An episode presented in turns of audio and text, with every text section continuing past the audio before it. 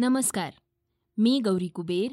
आता आपण ऐकणार आहोत सकाळचं पॉडकास्ट कमी गुंतवणुकीत पेन्शनची हमी देण्यासाठी अटल पेन्शन योजना हा चांगला पर्याय आहे. आजच्या पॉडकास्टमध्ये आपण त्याविषयी सविस्तरपणे जाणून घेणार आहोत. स्विफ्ट या आगळ्या वेगळ्या वित्तीय प्रणालीबाबत आपण आज माहिती घेणार आहोत.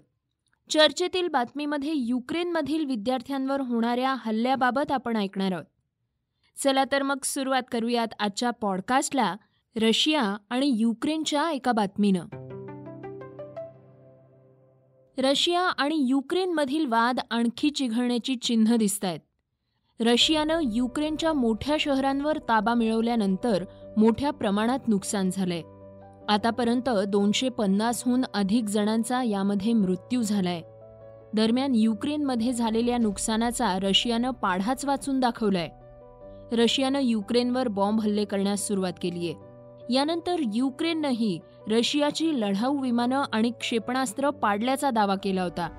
रशियाचे राष्ट्राध्यक्ष व्लादिमीर पुतीन यांनी युक्रेनला शरणागती पत्करण्याची धमकी दिलीये मात्र लढण्याचा पवित्रा कायम ठेवत युक्रेननं दोन हात करण्याची तयारी दाखवलीय अखेर युक्रेननं रशियासोबत वाटाघाटी करण्याची तयारी दाखवलीय मात्र तोपर्यंत युक्रेनचं मोठ्या प्रमाणात नुकसान झालंय. आज रशियानं युक्रेनवर हल्ला केलाय. हल्ल्याच्या पहिल्याच दिवशी युक्रेनमधून विदारक दृश्य समोर आली आहेत. युक्रेनमध्ये तणाव निर्माण झाला असून आता युक्रेनच्या संरक्षण मंत्र्यांनी शस्त्र वापरता येणाऱ्यांना लष्करामध्ये सहभागी होण्याचं आवाहन केलंय. दोनशे तेवीस रणगाडे आणि इतर लढाऊ वाहनं अठ्ठावीस विमानं एकोणचाळीस एकाधिक रॉकेट लॉन्चर्स शहाऐंशी फील्ड आर्टिलरी माउंट्स आणि मोटार. एकशे त्रेचाळीस विशेष लष्करी वाहनं नष्ट केल्याची माहिती रशियन संरक्षण मंत्रालयाच्या प्रवक्त्यांनी दिली आहे. सर्व युक्रेनियन सैनिकांना आदरपूर्वक वागणूक दिली असून मदत देखील पुरवल्याचं रशियानं सांगितलंय. कागदपत्र भरल्यानंतर आणि अधिकृत प्रक्रिया झाल्यानंतर त्यांना कुटुंबियांकडे सुपूर्द करण्यात येईल. असं रशियन एजन्सीनं स्पष्ट केलंय. गेल्या चोवीस तासात लुगांग्स पीपल्स रिपब्लिकच्या सैन्यानं यशस्वी ऑपरेशन्स राबवले आहेत. नोवो क्विटका स्मॉलॅ निनोवो स्टॅनिशनो लुहान्स्कोई या ठिकाणच्या युक्रेनी वसाहतींवर ताबा मिळवल्याचं रशियन संरक्षण मंत्रालयाच्या प्रवक्त्यांनी सांगितलंय. अटल पेन्शन योजनेबाबत महत्वाची बातमी आता आपण ऐकणार आहोत. कमी गुंतवणुकीत पेन्शनची हमी देण्यासाठी अटल पेन्शन योजना हा चांगला पर्याय आहे. आता अटल पेन्शन योजनेअंतर्गत सरकार साठ वर्षांनंतर दरमहा एक हजार ते पाच हजार रुपये पेन्शनची गॅरंटी देतं. या योजनेत चाळीस वर्षांपर्यंतची व्यक्ती अर्ज करू शकते आणि दररोज सात रुपये जमा केल्यावर तुम्हाला दरमहा पाच हजार रुपये पेन्शन मिळेल.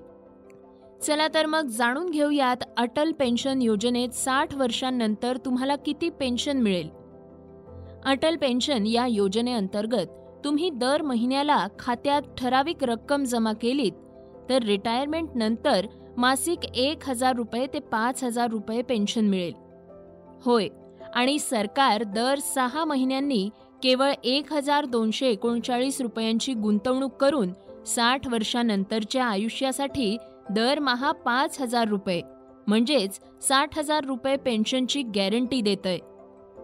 यावेळी करण्यात आलेल्या नियमांनुसार अठराव्या वर्षी या योजनेत जास्तीत जास्त म्हणजे पाच हजार रुपयांची भर पडली तर तुम्हाला दरमहा दोनशे दहा रुपये म्हणजे दररोज सात रुपये भरावे लागतील. हेच पैसे दर तीन महिन्यांनी दिले तर सहा महिन्यात सहाशे सव्वीस रुपये आणि एक हजार दोनशे एकोणचाळीस रुपये भरावे लागतील. त्याचबरोबर महिन्याला एक हजार रुपये पेन्शन मिळवण्यासाठी वयाच्या अठराव्या वर्षी गुंतवणूक केल्यास दरमहा बेचाळीस रुपये भरावे लागतात. उदाहरणार्थ समजा पाच हजार रुपयाच्या पेन्शनसाठी वयाच्या पस्तीसाव्या वर्षी रुजू झालात तर पंचवीस वर्षांसाठी दर सहा महिन्यांनी पाच हजार तीनशे तेवीस रुपये जमा करावे लागतील. अशा परिस्थितीत तुमची एकूण गुंतवणूक दोन पूर्णांक सहासष्ट लाख रुपये इतकी असेल. ज्यावर तुम्हाला मासिक पेन्शन पाच हजार रुपये मिळेल. त्याचवेळी जेव्हा आपण वयाच्या अठराव्या वर्षी जोडता तेव्हा तुमची एकूण गुंतवणूक केवळ एक पूर्णांक शून्य चार लाख रुपये इतकी असेल. याचा अर्थ असा आहे की तुम्हाला समान पेन्शनसाठी सुमारे एक पूर्णांक साठ लाख रुपये अधिक गुंतवावे लागतील. एक वेगळी बातमी स्विफ्ट म्हणजे काय? हे आता आपण पुढील बातमीतून जाणून घेणार आहोत. स्विफ्ट या शब्दाची सध्या मोठ्या प्रमाणात चर्चा होताना दिसतीये. हा शब्द ऐकून कदाचित तुम्हाला स्विफ्ट कार आठवत असेल. मात्र तसं नाहीये. कार नव्हे तर स्विफ्ट ही एक वित्तीय प्रणाली आहे जी रशिया विरोधात सध्या मोठं इकॉनॉमिक वेपन ठरतीये. युक्रेनचे राष्ट्राध्यक्ष वोलोडिमीर झेलेन्स्की यांनी रशियाला स्विफ्टपासून वेगळं करण्यासाठी जर्मनी आणि हंगेरी या दोन्ही देशांना पाठिंबा देण्याची विनंती केलीय. स्विफ्ट ही एक जागतिक वित्तीय प्रणाली आहे जी सीमेपलीकडे निधी सुरळीत आणि जलद हस्तांतरण करण्यास अनुमती देते. युक्रेनवरील रशियाच्या आक्रमणाला प्रत्युत्तर म्हणून युनायटेड स्टेट्स आणि त्याच्या सहयोगी आणि भागीदारांनी रशियन बँकांना ग्लोबल फायनान्स पेमेंट सिस्टम स्विफ्टपासून वेगळं करण्यासाठी आणि रशियाच्या मध्यवर्ती बँकेवर निर्बंध आणण्यासाठी पावलं उचलली आहेत. अमेरिका युरोपीय संघ फ्रान्स जर्मनी इटली ब्रिटेन आणि कॅनडाच्या नेत्यांमार्फत जाहीर केलेल्या संयुक्त निवेदनानुसार बंदी घालण्यात आलेल्या रशियन कंपन्या आणि उच्चभ्रू वर्गातील लोकांच्या मालमत्तेची चौकशी करण्यासाठी आणि त्यांच्या विरोधात कारवाई करण्यासाठी एक संयुक्त समिती स्थापन करण्यात आली आहे. काय आहे SWIFT? Society for world wide interbank financial telecommunication SWIFT ही जगातील प्रमुख बँकिंग संदेश सेवा आहे जी भारतासहित दोनशेपेक्षा जास्त साधारण अकरा हजार बँका आणि वित्तीय संस्थांसोबत जोडली गेली आहे. या प्रणालीला ग्लोबल फायनान्स पेमेंट सिस्टमद्वारे चालवण्यासाठी खूप महत्त्वपूर्ण मानलं जातं. रशियाला यामधून बाहेर करण्यात आलंय. हा त्यांच्यासाठी मोठा झटका आहे. स्विफ्टची स्थापना एकोणीसशे त्र्याहत्तरमध्ये करण्यात आली होती. प्रत्यक्षात कोणत्याही प्रकारच्या निधीचं हस्तांतरण हे स्वतः करत नाही पण त्यांची एक संदेश प्रणाली आहे जी एकोणीसशे सत्तरच्या दशकामध्ये टेलेक्स मशीन्सवर विश्वास करण्यासाठी विकसित केली आहे. ही बँकांना जलद सुरक्षित आणि स्वस्तात संचार करण्याचं साधन निर्माण करते. बँक तुम्हाला रक्कम हस्तांतरण ग्राहकांना पैसे हस्तांतरण आणि मालमत्तेच्या खरेदी विक्रीच्या ऑर्डर्सबद्दल प्रमाणित संदेश पाठवण्यासाठी स्विफ्ट प्रणालीचा वापर करतात. दोनशे पेक्षा जास्त देशांमध्ये अकरा हजारपेक्षा अधिक आर्थिक संस्था स्विफ्ट प्रणालीचा वापर करतात ज्यामुळे ती ग्लोबल फायनान्स पेमेंट सिस्टमसाठी महत्वाची ठरते. आर्थिक क्षेत्रामध्ये दहशतवाद्यांच्या आर्थिक पुरवठ्याला आळा घालण्यातही त्यांचा मोलाचा वाटा आहे. राष्ट्रीय संघ रॉस्विफ्टनुसार वापरकर्त्यांच्या संख्येच्या बाबतीत संयुक्त राज्य अमेरिकेनंतर दुसरा सर्वात मोठा देश रशिया आहे जिथे या सिस्टीमसोबत जोडल्या गेल्या आहेत साधारण तीनशे रशियन आर्थिक संस्था. रशियाच्या अर्ध्यापेक्षा जास्त आर्थिक संस्था स्विफ्टच्या सदस्य आहेत.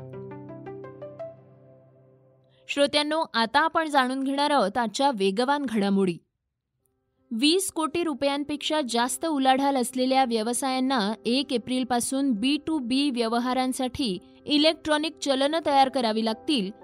केंद्रीय अप्रत्यक्ष कर आणि सीमा शुल्क मंडळानं ही माहिती दिलीय.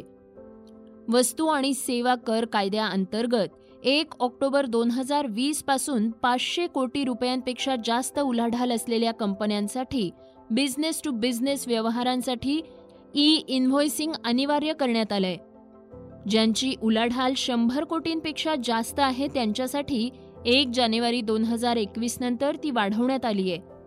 गेल्या वर्षी एक एप्रिलपासून पन्नास कोटी रुपयांपेक्षा जास्त उलाढाल असलेल्या कंपन्या बी टू बी ई चलन जनरेट करत होत्या. दोन दिवसांपूर्वी शिवसेना नेते यशवंत जाधव यांच्या घरावर आय टी विभागाचे छापे पडले आहेत.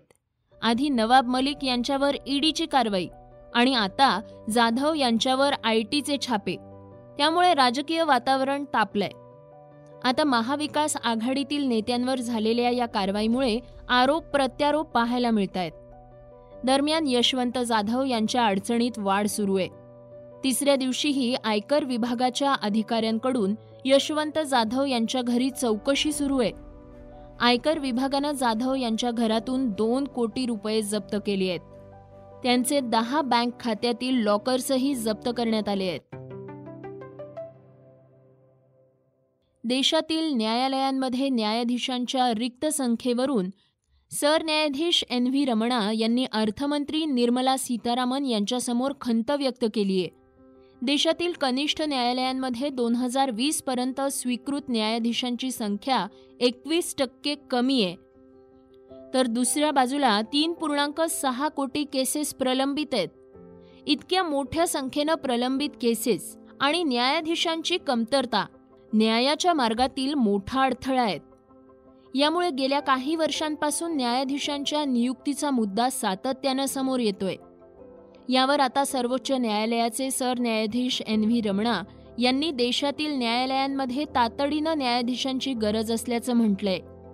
रमणा म्हणालेत व्यवस्थेतील सुविधांसाठी केवळ निधी पुरेसा नाहीये तर तात्काळ न्यायाधीशांची नियुक्ती करणं गरजेचं आहे. त्याशिवाय न्यायालयीन प्रक्रियेत सुधारणा होऊ शकणार नाही.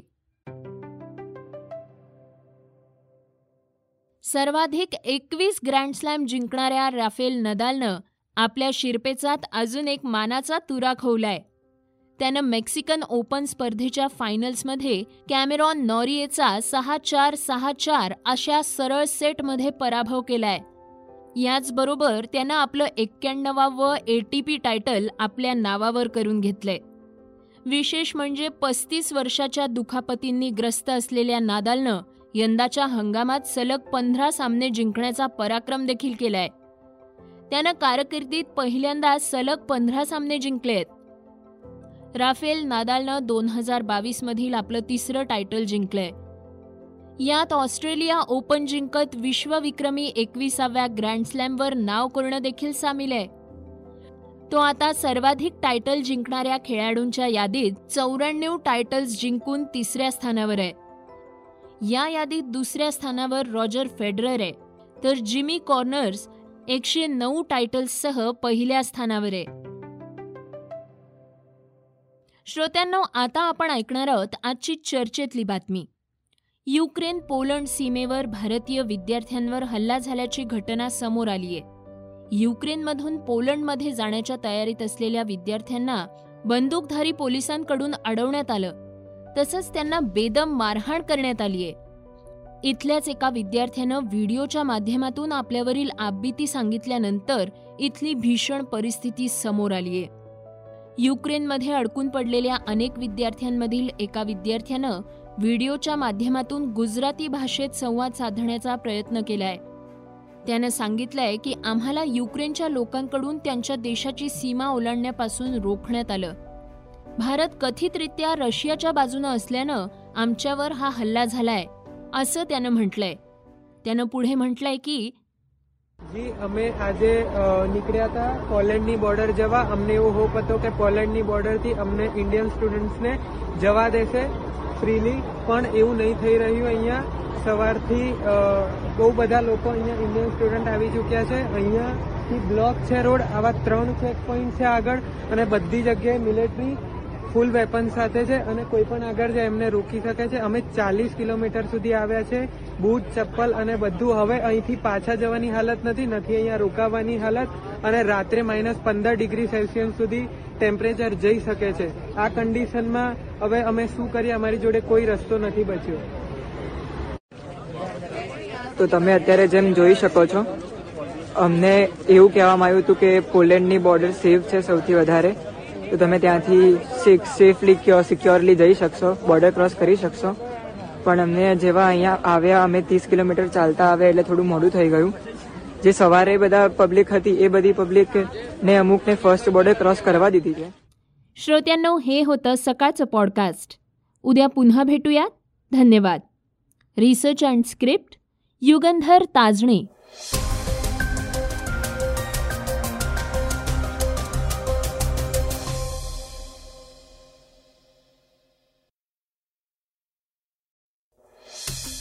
वाचा बघा आणि आता ऐका आणखी बातम्या. ई सकाळ डॉट कॉम वर. तुम्ही हा पॉडकास्ट ई सकाळच्या वेबसाईट आणि ऍप वर सुद्धा ऐकू शकता. विसरू नका या पॉडकास्टला आपल्या आवडीच्या पॉडकास्ट ऍप वर सबस्क्राईब किंवा फॉलो करायला.